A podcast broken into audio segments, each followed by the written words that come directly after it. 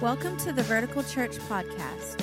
Now, here's Pastor Josh Butcher with today's message. Uh, I thought we would start off a little different this morning. I wanted to just start off by reading the passage of Scripture uh, that we're going to look at today. Uh, it's, it's not one that you would typically think of as a Christmas scripture. Um, it's actually from the book of First John. Uh, so a lot of times, you know, people are reading at the beginning of Matthew or Luke or maybe Isaiah if we want to go Old Testament. But today, I want you to turn to 1 John chapter 3. If you have a Bible, uh, if you have a phone, just go to 1 John chapter 3. If you didn't bring any of that, you can check it out on the screen behind me. 1 John chapter 3 uh, is an interesting passage. I don't know that it's really about Christmas, but we're going to use it to start our Christmas series today. 1 John chapter 3. Uh, I'm going to read these uh, first two verses, and then we'll jump into the message. John says this He says, See what great love the Father has lavished on us, that we should be called children of God. And that is what we are. The reason the world does not know us is that it did not know Him.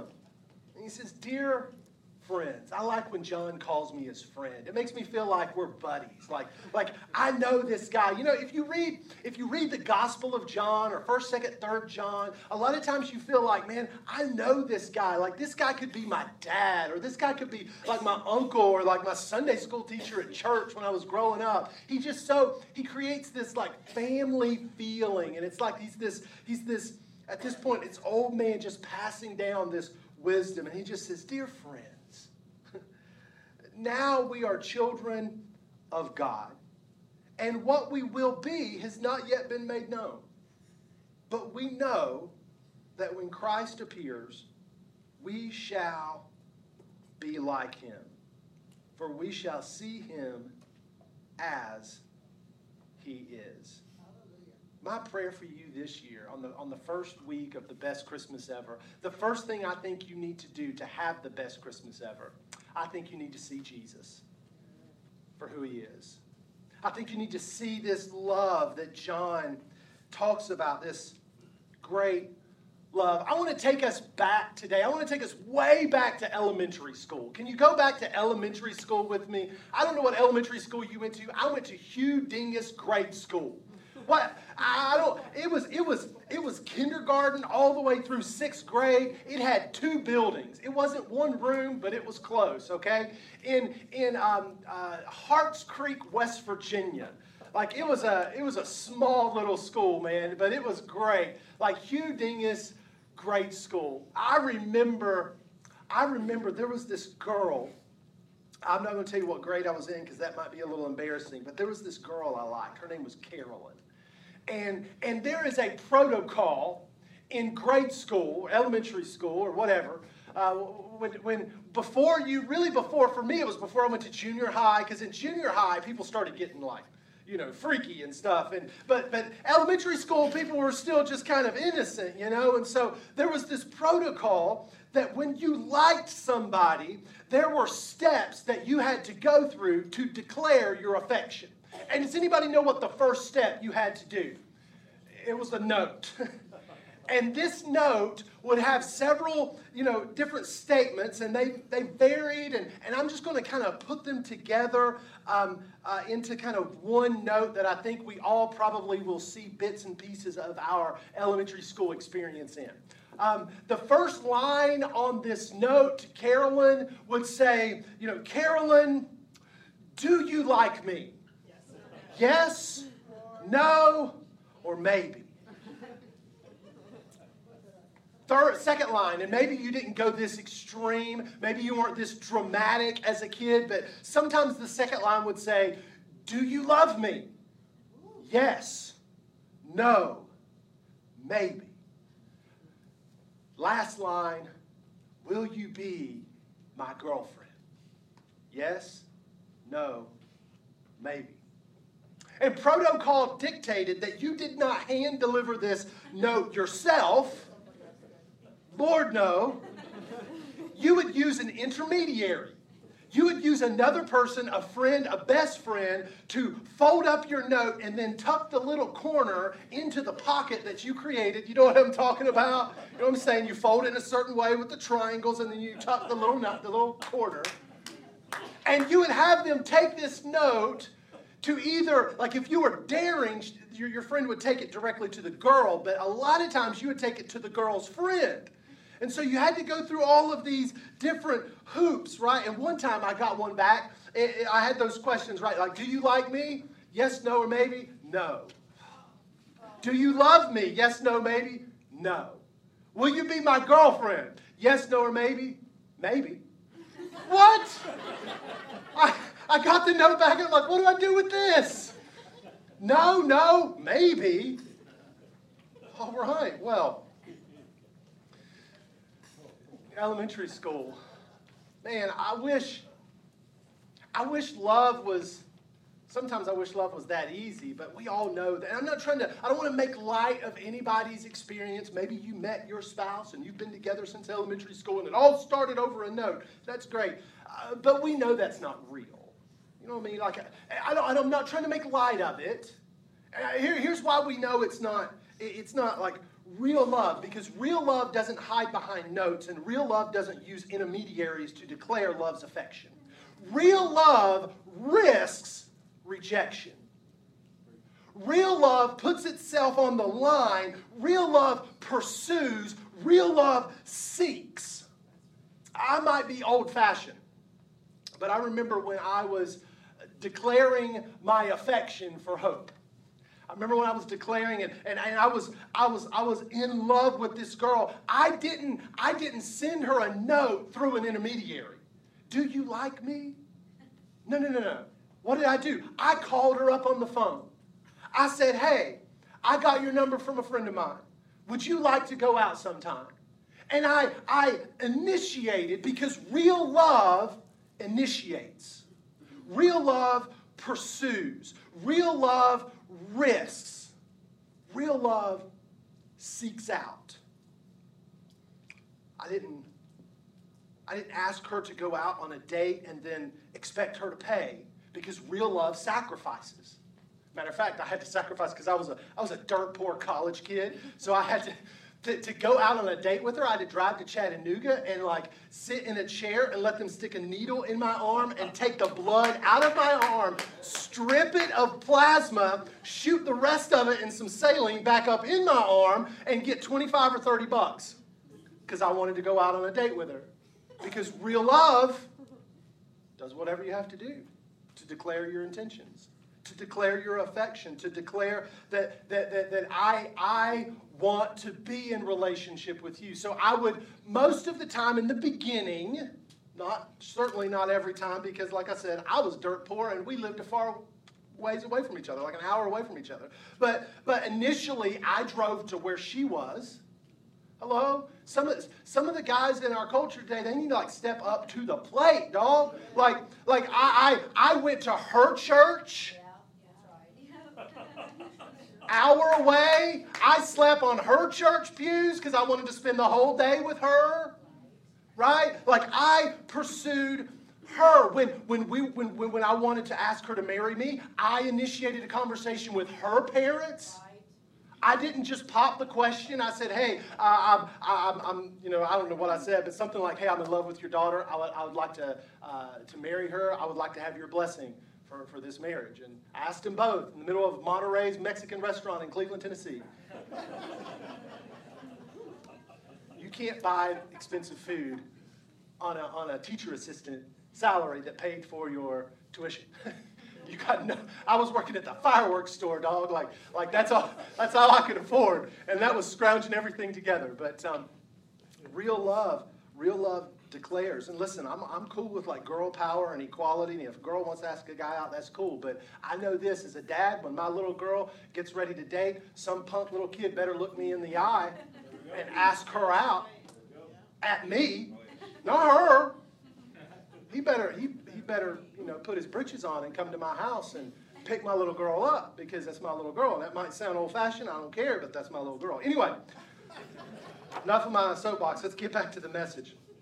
Real love, real love. John says this. He says this in, in, in 1 John chapter 3, verse 1. He says, See what great love the Father has lavished on us. He, it's like John, John kind of like steps out of, of, of life and he's kind of looking at this from a perspective of observing what God has done. And he's, he's kind of looking around he's going, do, do you see this?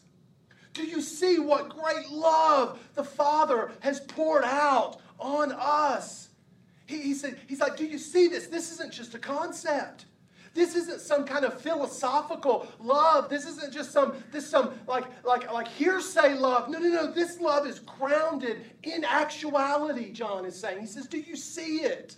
You can see it, you can touch it, you can feel it. It's a it's a love that takes action."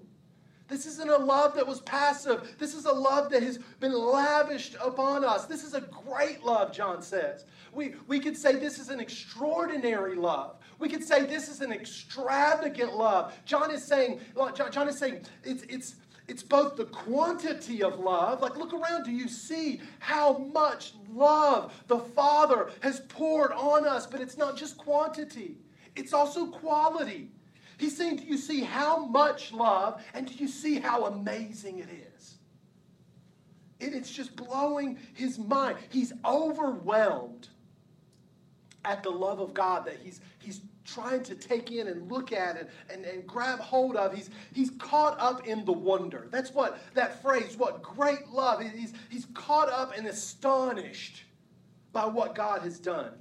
Says, See what great love the Father has lavished on us. That word see, it's an interesting word. It's, it's, it's the word, and it means both I'm about to reveal something about the person's identity, and it also means invitation. In the Gospel of John, John the Baptist will see Jesus coming, and he'll say, Behold, the Lamb of God who takes away the sins of the world. That word behold is the same word John uses here for see.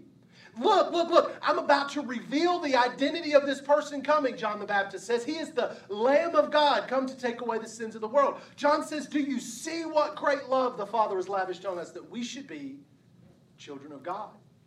By using that word, it's like a prophetic, uh, a prophetic note saying, Hey, pay attention, I'm about to reveal who you are because of this love of God. But it's not just identity, it's also invitation. Because when, when Jesus and his, and his followers, when they meet somebody who's a potential, a potential disciple or a potential believer in Christ, they will say, Hey, hey, I want you to come and see. Same word. So simultaneously, John is speaking prophetically about our identity in Christ because of the love of God, that we are his children, and at the same time offering an invitation for us to experience that love and become his children. It's this, it's this amazing love that he's just blown away by. And he says, Do you see what great love the Father has lavished on us? That we should be called children of God. And look what he says. And he says, That's what we are. I, he says, I don't want any of you to have any question or doubt. When you come into relationship with God, when you receive His love, you are His child. You are not an orphan. You have a father. You are loved. You are saved. You are redeemed. You are brought into His family. You are not left alone, John says. I want you to know and understand that this love has made you part of God's family he says, of course, the reason the world doesn't know us because it didn't know him. In other words, he says, don't be shocked. Don't be surprised when people look at you weird and different. Don't be surprised that when you express your love for God because of his love for you, that people don't look at you weird. Don't be surprised when people don't look at you because you lift your hands and sing and they look at you odd, like, what's up with that guy? They did the same thing to Jesus, John says. And he goes on. He goes on. He says, Dear friends, now we are children of God. But don't be mistaken. Just because that's already who you are doesn't mean God's finished. Look what he says. He says, What we will be has not yet been made known. But we know that when Christ appears, we shall be like him, for we shall see him as he is. I think the number one thing you need this Christmas, more than anything else, more than more than a gift, more than more than uh, time with your family, more than uh, more, more than a, year-end bonus, more than more than time off work, more than any of that, I am convinced that our number one need this year is to see Jesus as he is. to see him because we know if we see him as he is, we'll become more like him. Which is exactly why worship is so important because whatever we worship, we become like. Whatever we behold, we become. John's saying, I want you to behold the love of God so that you can become what that love wants to make you into children of God. And yet, and yet it's not like he's not even finished he's still he's still working on us because even though we are experiencing transformation john says and right now we are god's children we're not all we're going to be like there's still work to do. Some people get in this Christian relationship thing and they're like, oh, I guess God's finished. No, no, no. God's got so much more work to do in your life. And it's not that you're it's not that you're flawed, you're completely whole, you're completely accepted, and yet he still wants to make you more whole than you are already are. It's crazy. John is just He's just surveying the love of God and he's blown away by it. He's just overwhelmed at the magnitude of the quantity and quality of this love. And he's saying, This love has already changed me, it's already made me a child of God. And yet, at the same time, there's more to come. There's more than this. When he is revealed, when he appears, I will become like him because I'm not already, even though he's already working on me, making me who I ought to be. It took him just a, you know, a week to make the moon and the stars, the sun, the earth, and Jupiter and Mars. Nobody knows? But he's still working on me, John says. Jump down with me to verse 16. I want you to see this. So he's looking around at this love. He's like, Do you see? Do you, do you see? Do you see this love? And then verse 16, he says this This is how we know what love is. Jesus Christ laid down his life for us. So, what, John, do, do, do you see what great love the Father has lavished on us. Well, John, what does love look like? How, how do we know what love is? Like, can you give us a definition of love, John? And he says, Yeah, yeah, I can. Love looks like Jesus. Love looks like Jesus laying down his life for us. Now, I want to pause right here because people at Vertical Church come from all different walks of life. Some grew up in church, some never went to church before they came here. And so um, I want you to understand, and, and I'm not trying to be silly or trite when I say this, but Christ is not Jesus' last name, right? It wasn't like Jesus Christ, Mary, and Joseph Christ, right? Like, like it's not that Jesus would go to Cracker Barrel, excuse me, uh, Party of Five, uh, last name Christ, right? No, no, no. It's not. Christ isn't his last name. Christ is more like his title, if you will, kind of, sort of. It, it would be maybe even more appropriate to say Jesus the Christ. And Christ is the Greek word Christos, which, is, which means chosen one or anointed one. It's, it's, it's representing the, the Hebrew idea of Messiah in, in Hebrew scripture, in the Old Testament scripture, uh, there's, this, there's this prophesied anointed one who would come and, and do all sorts of, you know, all sorts of different things. There are hundreds and hundreds of messianic prophecies in, um, in the Old Testament, uh, just countless times over and over again, it talks about the Messiah, the, the Messiah to come. And, and we can kind of bring all of that in to mean one thing that that, that this anointed one, this Messiah, would restore the right relationship with God, would, would restore what was lost by Adam in the garden.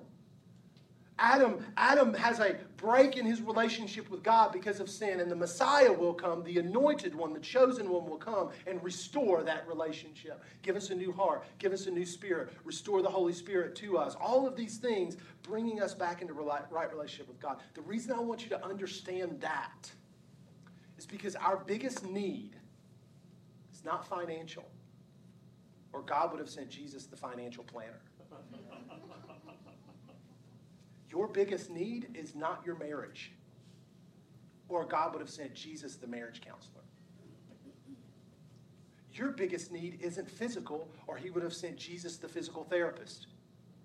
Your biggest need is a right relationship with God. So He sent Jesus, the Messiah. That is your biggest problem. That's my biggest problem. My biggest problem isn't, isn't that, that I have a broken water heater in my garage. The biggest problem is that my heart was broken by sin and I need a rescuer. I need a redeemer. I was enslaved by sin and I needed a redeemer, rescuer to come and pull me out of sin and break the chain of sin on my life. So he sent Jesus to solve the biggest problem in my life We needed someone who could walk through death and come out on the other side. We needed a, a champion who could defeat all of, the, all of the forces that would be holding us down and keeping us from being fully who God created us to be. So he sent Jesus. His title indicates his purpose, his title indicates his mission. He is Jesus, the anointed one, anointed to bring freedom to the captives, to declare the acceptable year of the Lord, to give sight to the blind Jesus, the Christ. So, what does love look like? John says love looks like Jesus, the Christ, the anointed one, laying down his life for us. John says this is, this is love. And of course, that, that refers to the cross. Like, we understand that. Yes, absolutely. But I want you to see something different. I want you to, I, want you not to just limit the, the, the, the story of Jesus to just, you know, Calvary cross, tomb, resurrection. Because it's so much bigger than that. Jesus laying down his life for us includes Christmas. It includes, it includes Jesus. Isn't that what the, the, the, the, the Christmas carol, Hark the Herald Angels sing? Isn't there a line in there? Mild he lays his glory by. He laid down his glory. It's, it's, it's a reminder that Jesus Christ laid down his glory. He laid down his honor. He laid down his esteem. He laid down his rights for you and for me. Christmas is a reminder to us that God will bankrupt heaven for you. He will empty out all of his riches to come and rescue you when you need rescuing. He will, he will stop at no cost. He will not spare any expense. If it cost him his own son to redeem your life from the pit, he will pay it. Because his love pursues. His love doesn't wait. His love takes action. Because love always risks in the divine interplay of love between the creator and the creation, God takes the, the, the, the, the, role of the initiator. God is the initiator. You and I are the responders. God steps out of the cosmos, steps out of heaven, lays down all the glories and all the benefits of home, and enters into this world to pursue you and me, to chase after us. And why is that such a big deal? Why does that even matter? And, and this is the this is kind of the one thing I want you to see to have the best Christmas ever to start here. And it's going to be on the screen. Here's why this matters. If you don't know your role, you'll never experience peace in your soul. If you don't know your role, your role is responder. Your role is not initiator. You respond to the love of God. I'm not trying to earn God's love.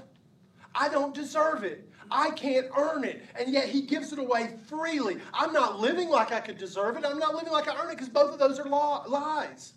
Both of those are false. I don't serve God out of guilt. I don't serve at the church out of guilt. If you're serving at the church out of guilt, please stop. Because it's not about guilt.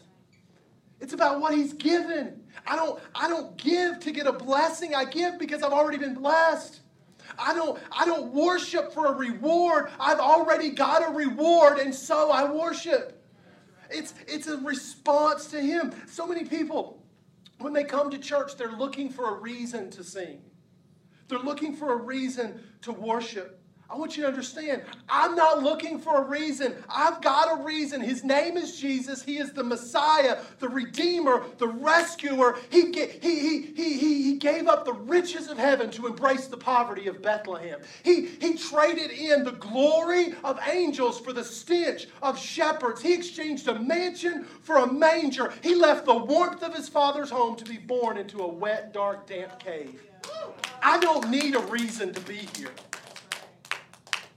I don't need a reason to worship. I don't need a reason to sing. I don't need a reason to lift my hands. I don't need a reason to give. I don't need a reason to, to, to com- completely respond to Him with my whole life because He's already given the reason.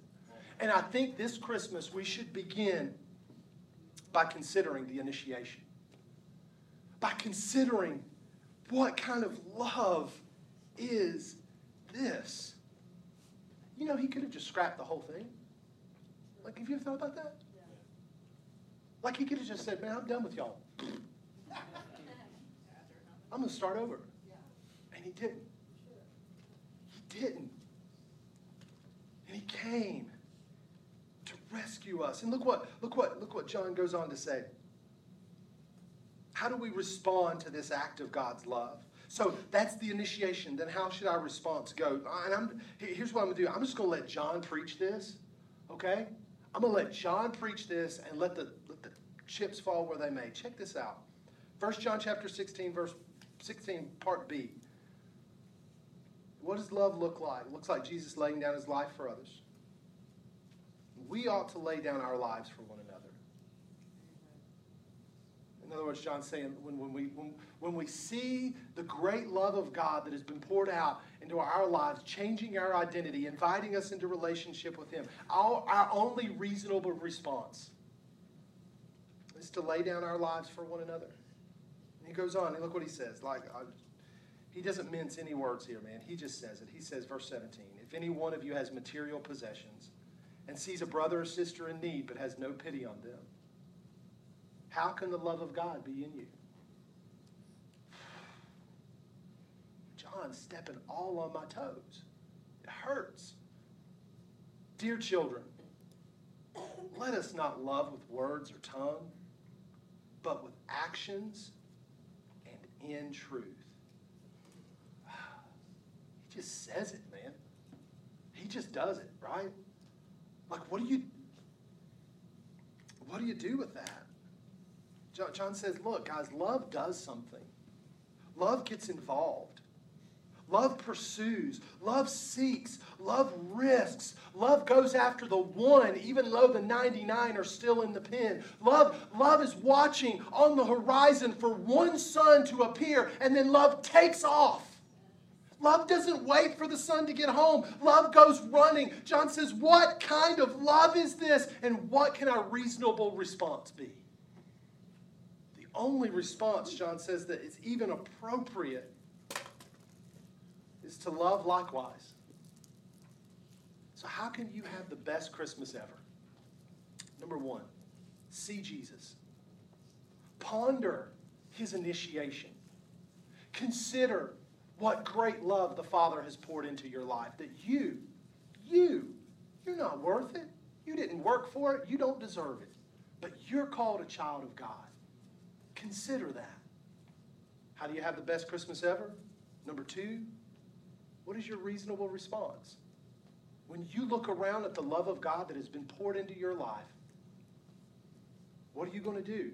How are you going to respond to that? Let me pray for you this morning. Thank you so much for joining us today. We always appreciate hearing how God is moving in your life. We all have a story to tell, and we'd love to hear yours. Please visit verticalchurch.tv and click on the little pencil icon called Amen Corner to tell us your story. Also, if you'd like to support the ministry of Vertical Church financially, you can do so by clicking the giving link at verticalchurch.tv. Thank you again for taking the time to join us as we point those far from God to life in Jesus.